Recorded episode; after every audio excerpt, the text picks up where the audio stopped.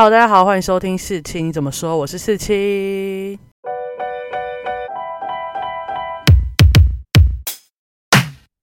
今天呢，我要来讲一出中国偶像剧的观后心得。那这是我之前在新春片单的时候有特别提到，我有在看的一部中国的网剧，叫做《我的时代你的时代》。那我不知道大家有没有听过这出戏，或是大家比较常听到的名字可能是《亲爱的挚爱的》，或是《密室困鱿鱼》。如果大家有看过《亲爱的热爱的》，那个是在二零一九年由李现跟杨紫主演的一个大大热的网络剧，超级火红。我我自己那时候完全没有在看中国的剧，然后我还是会被一直反复的刷屏，就是哦，很多人在剪辑他们两个的互动片段，然后告诉大家说，哇，这出戏好甜好甜，然后韩商演这个高冷男神，然后他谈恋爱的时候有多么的可爱，还有杨紫演的女大学生有多么青春，然后多么可爱。所以我那时候呢就知道这大概是一个电竞剧，就是讲电竞的故事，然后电竞的大神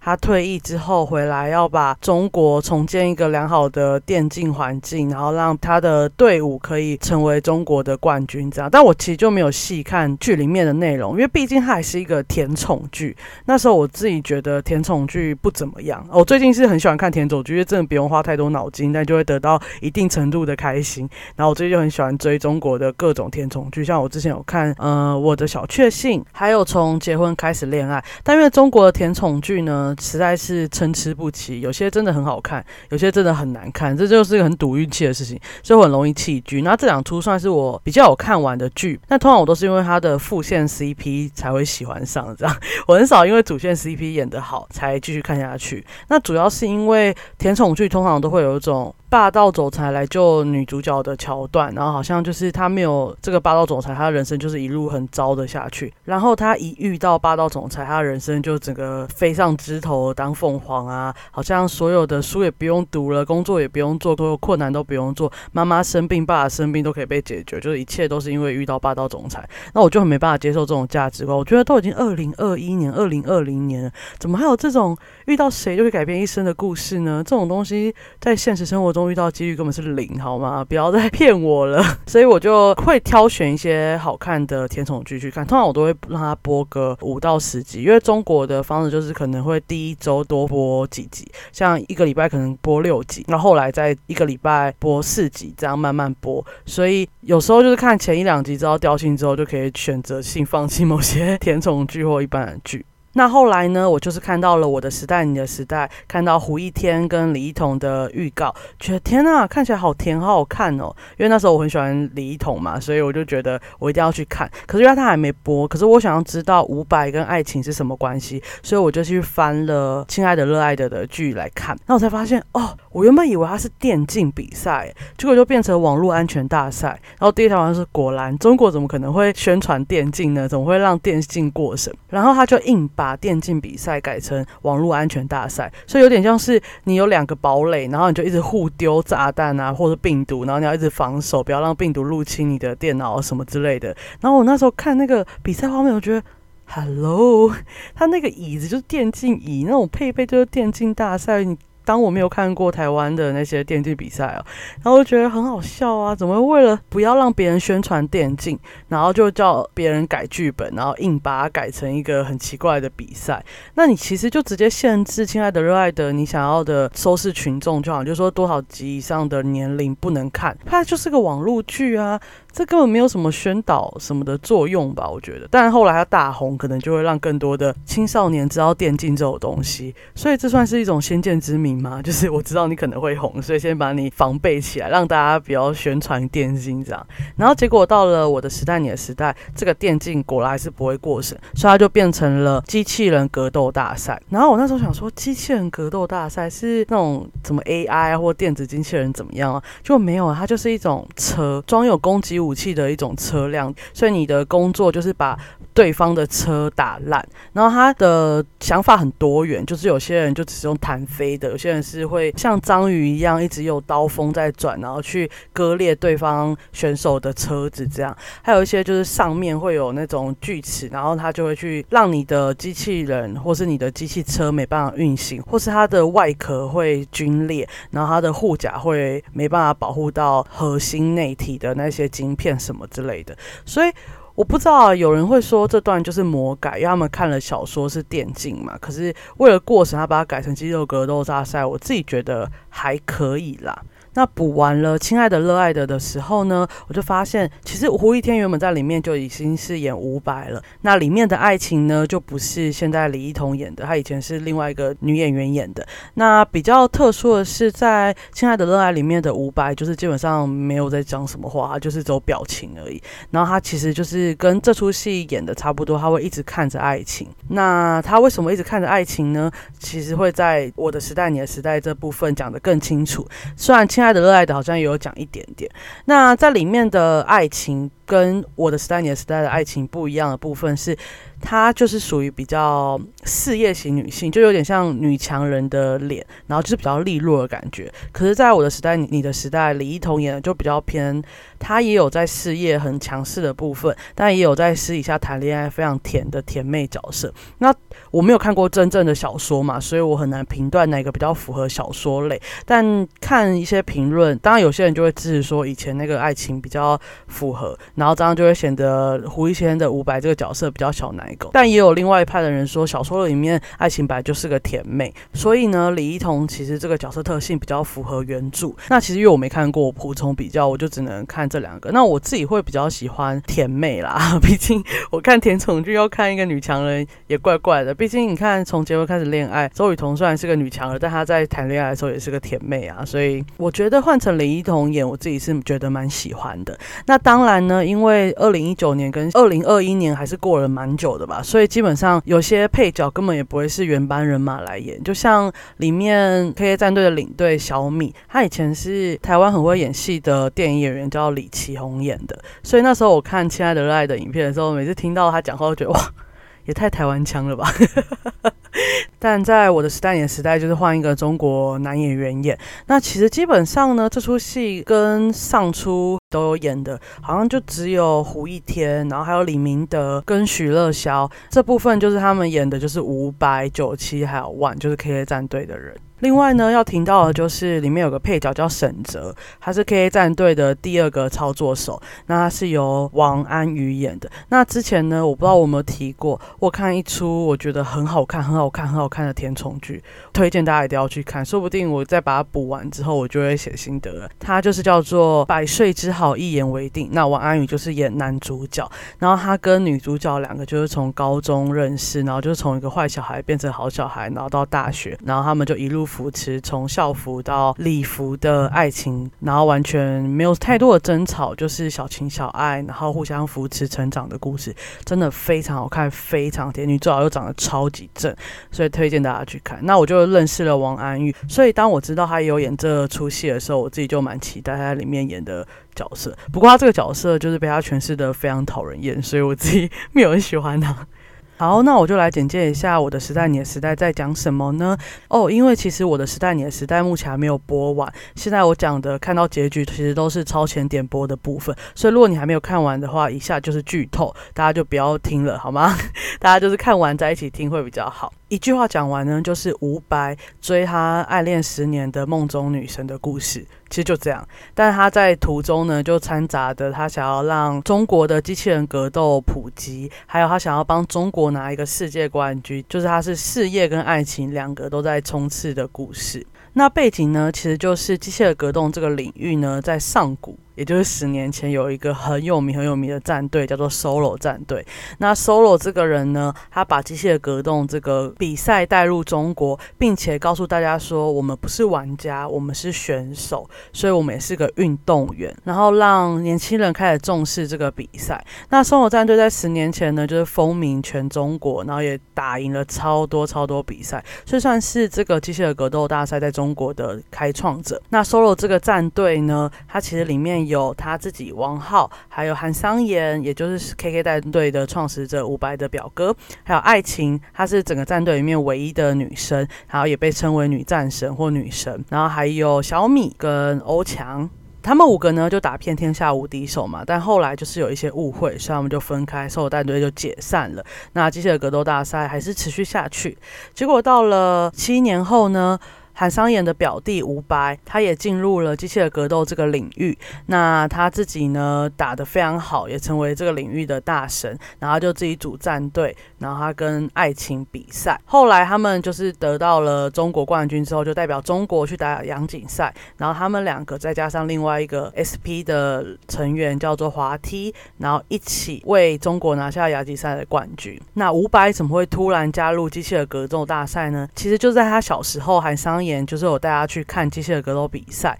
然后他就爱上了艾晴，因为要跟艾晴走到同一个地位，走在他并肩作战的位置，所以他就很努力练习，然后去了解机器人格斗大赛。最后呢，他就花了七年的时间走到了跟艾晴同场竞技的地位，并且一起搭档合作参加亚锦赛，拿到冠军。这时候大家就觉得，对啊，都努力了七年，他终于可以跟艾晴表白了嘛。结果好死不死，他失明了，所以他为了要治好眼睛，所以他就没有去跟艾晴表白，他们的感情就没有发展下去。然后韩商言带他到处求医，过了一年，他才好不容易把眼睛治好。他这一年中呢，其实也没有跟艾晴有什么联系，所以他们就断联了。那他就在美国许下了一个承诺，就是他要赢三百场机器人格斗的冠军，他就要跟艾晴表白，就是这个承诺让他在美国打了两年的比赛，最后到快三百场的时候，他就回中国，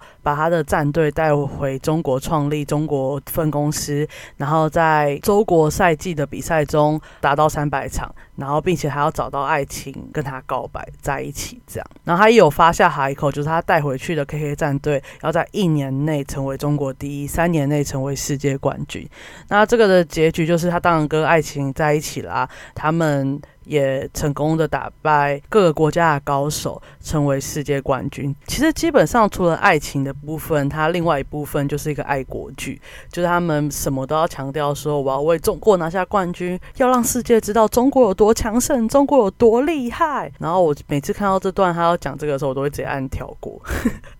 我就是看不得这种爱国片啊，但是他爱情的部分也处理得很好，因为伍佰是一个不善言辞的人，他就是很安静，然后也是初次谈恋爱嘛，他的对象就是暗恋十年的那个女生，所以胡一天就会用一种比较纯情的表情，还有就是小奶狗的表情来表现这个部分的伍佰。然后他也会有一些很傻的动作，例如他跟艾晴去看电影，他就不知道艾晴要看什么，但他也不会先问，他就是帮那时候所有电影都买了两张票，然后等到艾晴来再跟他说你要看哪一张，然后每张票都有这样。然后艾晴就觉得好像你可以先问啊哦，然后还有一部分呢，就是虽然艾晴跟伍佰很快，其实我记得他在中期还是初期的集数就已经在一起了，但是因为艾晴在 solo 战队的时候，他其实跟 solo 是男女朋友，只是后来 solo 的前女友回来找他的时候，跟他说我们有一个女儿，然后 solo 就是觉得这样会辜负艾晴，所以他们就分手了。那后来 solo 呢，他就是成为 S P 的老大。但是他就把 S P 战队的领队这个位置，就是希望艾晴来接任。那在这部分就会造成艾晴跟伍佰就是在场上的敌手，但我觉得他们做的最好的部分就是，虽然他们两个是敌手，但他们两个就是不会什么放水啊，或者是因爱脑冲啊，或者是得了爱就变脑残之类的，他们还是每次到场上都会为了各自的战队着想，拼死拼活的让自己的战队成为中国第一或是亚洲第一。那伍佰呢，在一次的全明星赛，就是全明星赛是投票看票数高的三个人就会有三人混战，很多人就会投以前那个 solo 战队的成员，像韩商言啊或 solo 都会在票选很前面。退役的人呢就可以选择你要参加还是不参加，那韩商言的部分呢就是直接拒绝，但那时候 solo 就决定参加这个对战，所以那天的对战就是伍佰加上 solo 还有沈哲一起比赛。然后那场的时候就是 solo 就用一些想法、啊、还有一些技巧，然后最后就获得胜利，所以伍佰就输了。这是里面好像唯一伍佰输的一场比赛吧。那伍佰就超担心爱情就不喜欢他的，就这部分虽然有点荒谬，但是你就会觉得哦，原来第一次恋爱可能会有这样的想法。因为伍佰一直都觉得我是要走到跟爱情一样的高度，我才有资格跟他站在一起，一直觉得自己配不上他。所以当他被王浩打败了，而且又是他女朋友的前男友，他就觉得爱情就会不喜欢他了，所以他就很害怕。那还好爱情那时候就是他是一个很好的人吧，我觉得爱情是一个很温柔的女朋友的概念，他就是会去安慰他，跟他说哦不用担心，我不会因为这样就离开你。那更好的就是其实爱情也自己觉得他自己配不上伍佰，因为伍佰在格斗界就是现阶段的战神，虽然爱情是女战神在以前，但是他觉得现在伍佰是如日中天，那他现在只是一个退役的选手，然后只是隔壁队的领队，所以他自己也觉得他自己配不上伍佰，那伍佰也会给他很多很多的安全感。所以我觉得他们两个爱情最好看的地方，除了很甜之外，就是他们给对方很多很多的安全感，然后也给对方很多很多体谅，并且尊重对方的事业。甚至因为他们两个是敌对战队，然后后来被发现他们两个在一起，然后就很多就是网民啊或酸民就会说什么哦原来哦擒贼先擒王就是说伍佰如果想要打败 S P 战队的话，就是先把他们领队拿走，这样你就可能会赢哦。因为 S P 战队的技术层面，他们训练层面的菜单规划都是由爱情这个领队来完成的，那 K A 战队呢是由伍佰这个队长完成，就是每个战队的架构不太一样，所以大家就觉得哦你两个最核心的人在一起就很容易什么互通有无啊。然后这时候爱情就想要辞职，但因为这个机器人格斗大赛其实是爱情最最最最最最喜欢的领域，所以当他说他要辞职去当呃机器人格斗大赛的转播啊或赛评的时候，伍佰就很紧张，就跟他说为什么你为什么要为我放弃你自己最喜欢的事情，这样不太对吧。然后他就很担心他的心情，爱情就跟他说因为你是现役的球员，不可能叫你放弃，但我可以做一样是我喜欢的事情，只是换一种方式而已。然后后来伍佰也是帮他牵线，就是因为他们两个的目标就是要推广机器人格斗大赛在中国普及嘛，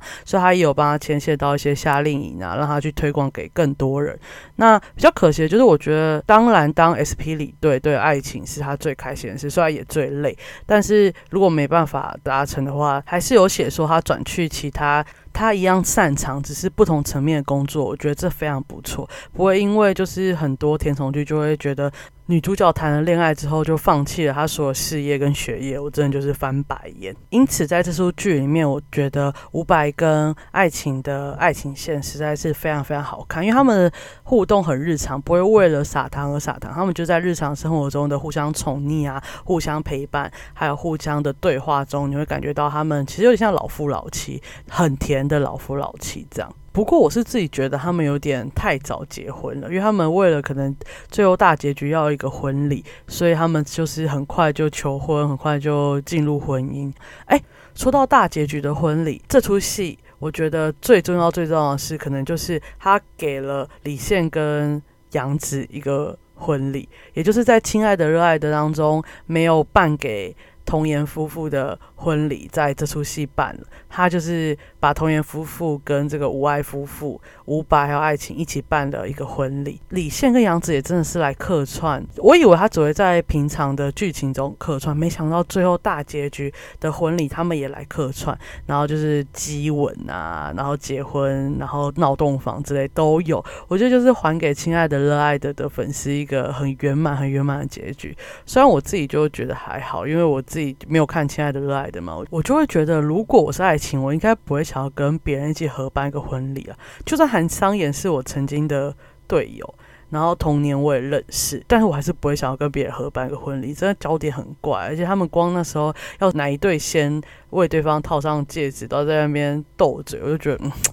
不喜欢。不过那个婚礼还是很圆满。接下来呢，我就跟大家分享一下我的时代你的时代我自己很喜欢的一些语录。第一句呢，就是沿着梦想走，你不是孤单一人。那这句话呢，就是在伍佰快失明的那段时间，他发现他没办法再继续陪着爱情，他就在爱情的家楼下的一个墙上写出这句话。我觉得这句话其实蛮感动的，就是沿着梦想走，你不是孤单一人。当你在追寻梦想很痛苦的时候，发现有人陪你，你自己会觉得很甘心。那当然，这个的另一层含义就是伍佰他在失明的这段时间没办法陪着爱情追逐他的梦想，他用这句话来化身为他自己。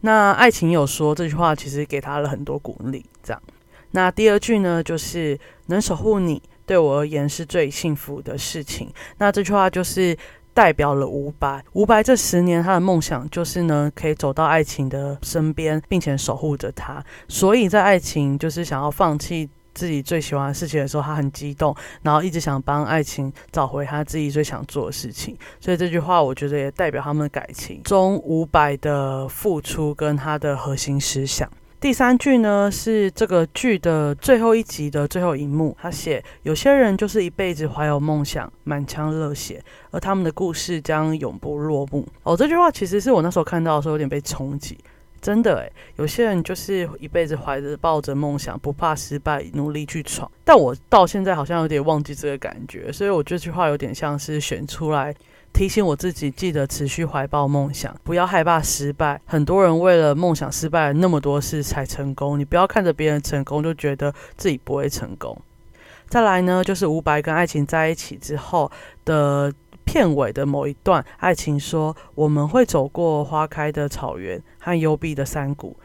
行程的尽头的恶龙在不在其实都无关紧要了，重要的是在这一路上每一颗星星都知道，夜晚我们互望的眼睛里是类似的光芒。我觉得这段写的有点太文艺，不过就是他就想要表达，就是两个有同样梦想同样兴趣的人对未来也有一样的看法是多么重要的事吧，我觉得。不过这样真的是很理想的状态，毕竟达到这样同样的目标同样的兴趣同样的理想，其实差不多就可以结婚了，而且你应该比较不容易吵架或怎样。所以我觉得到婚姻前面的情侣就是互相的调整彼此的步伐，然后让自己得到相似的光芒，我觉得很重要。再来一句呢，是 Solo 王浩的名言，他说一个人如果眼里只有爱情，无论男女都不值得被爱。这部分我其实超级认同的，就是你一个人一定要有自己人生目标跟自己的核心价值价值观，而不是你就是觉得哦我爱上谁就配合他就好了。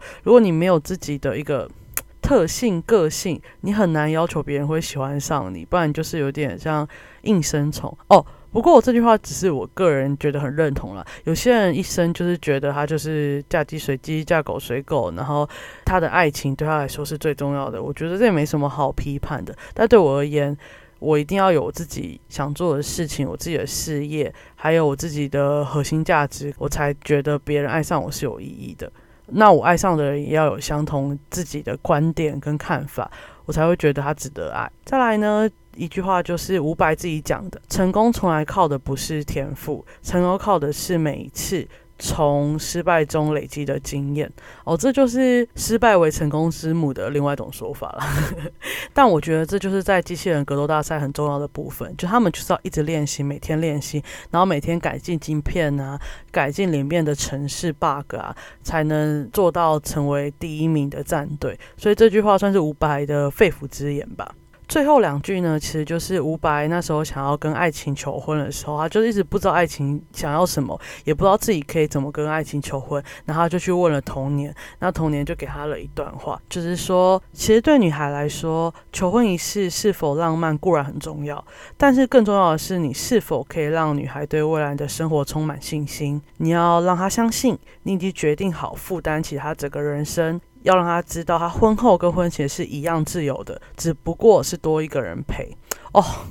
讲的真的很好，虽然那个负担起他的人生这部分值得就是可以更改讲得更好，但我觉得整段想传达的价值观是我很认同的，就是结婚到底会改变什么。以前的婚姻或者传统价值的婚姻，女生结婚就是要放弃自己嘛，因为你要相夫教子，为夫家、啊、还有为老公。但到了现在当然不可能再传递这种看法，所以他要求的就是哦，你们结婚就是你们一样追寻自己的理想，一样的自由，但你们多一个人陪。所以就是不要让女孩对你婚后嫁给你的生活感到害怕，你一定要让她对你充满信心，就是要给她信心说哦，你还是你，你不会因为嫁给我之后就变成谁谁的老婆。我也很认同他说求婚仪式固然很重要，但是如果那个求婚的人没有给你这样足够的信息，拜托就别嫁了吧，不然你嫁去就不知道自己会遇到什么恐怖的事情。所以我觉得这段最重要的就是告诉男生，你娶一个老婆是要娶一个陪你的人，你也要陪他的人，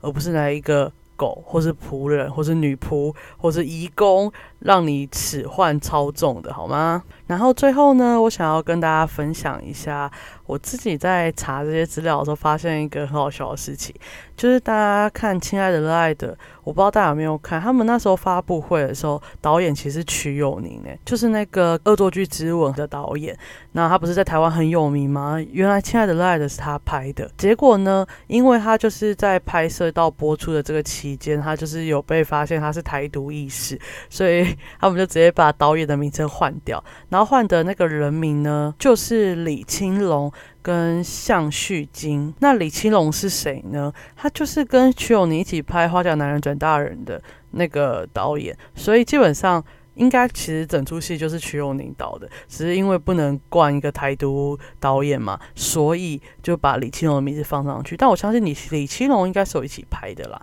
那接下来呢，我的时代你的时代，你知道他的导演是谁吗？是余宗中。余宗中是台湾一个另外一个很有名的导演，我不知道余宗中已经去中国拍那么多戏了，还可以接到这种戏的导演，这我还蛮惊讶的。但我觉得也就是因为这两个导演都是台湾人，就这两部戏我看的时候就不会常有那种跳跃的感觉，或是有种不入戏的感觉，因为我觉得还蛮可以引起我的共鸣。因为我看很多中国剧就是会卡卡的，没办法就是完整的看完一整出，那这两出完全没有这个问题，果然就是因为是我习惯的思考逻辑跟拍摄手法。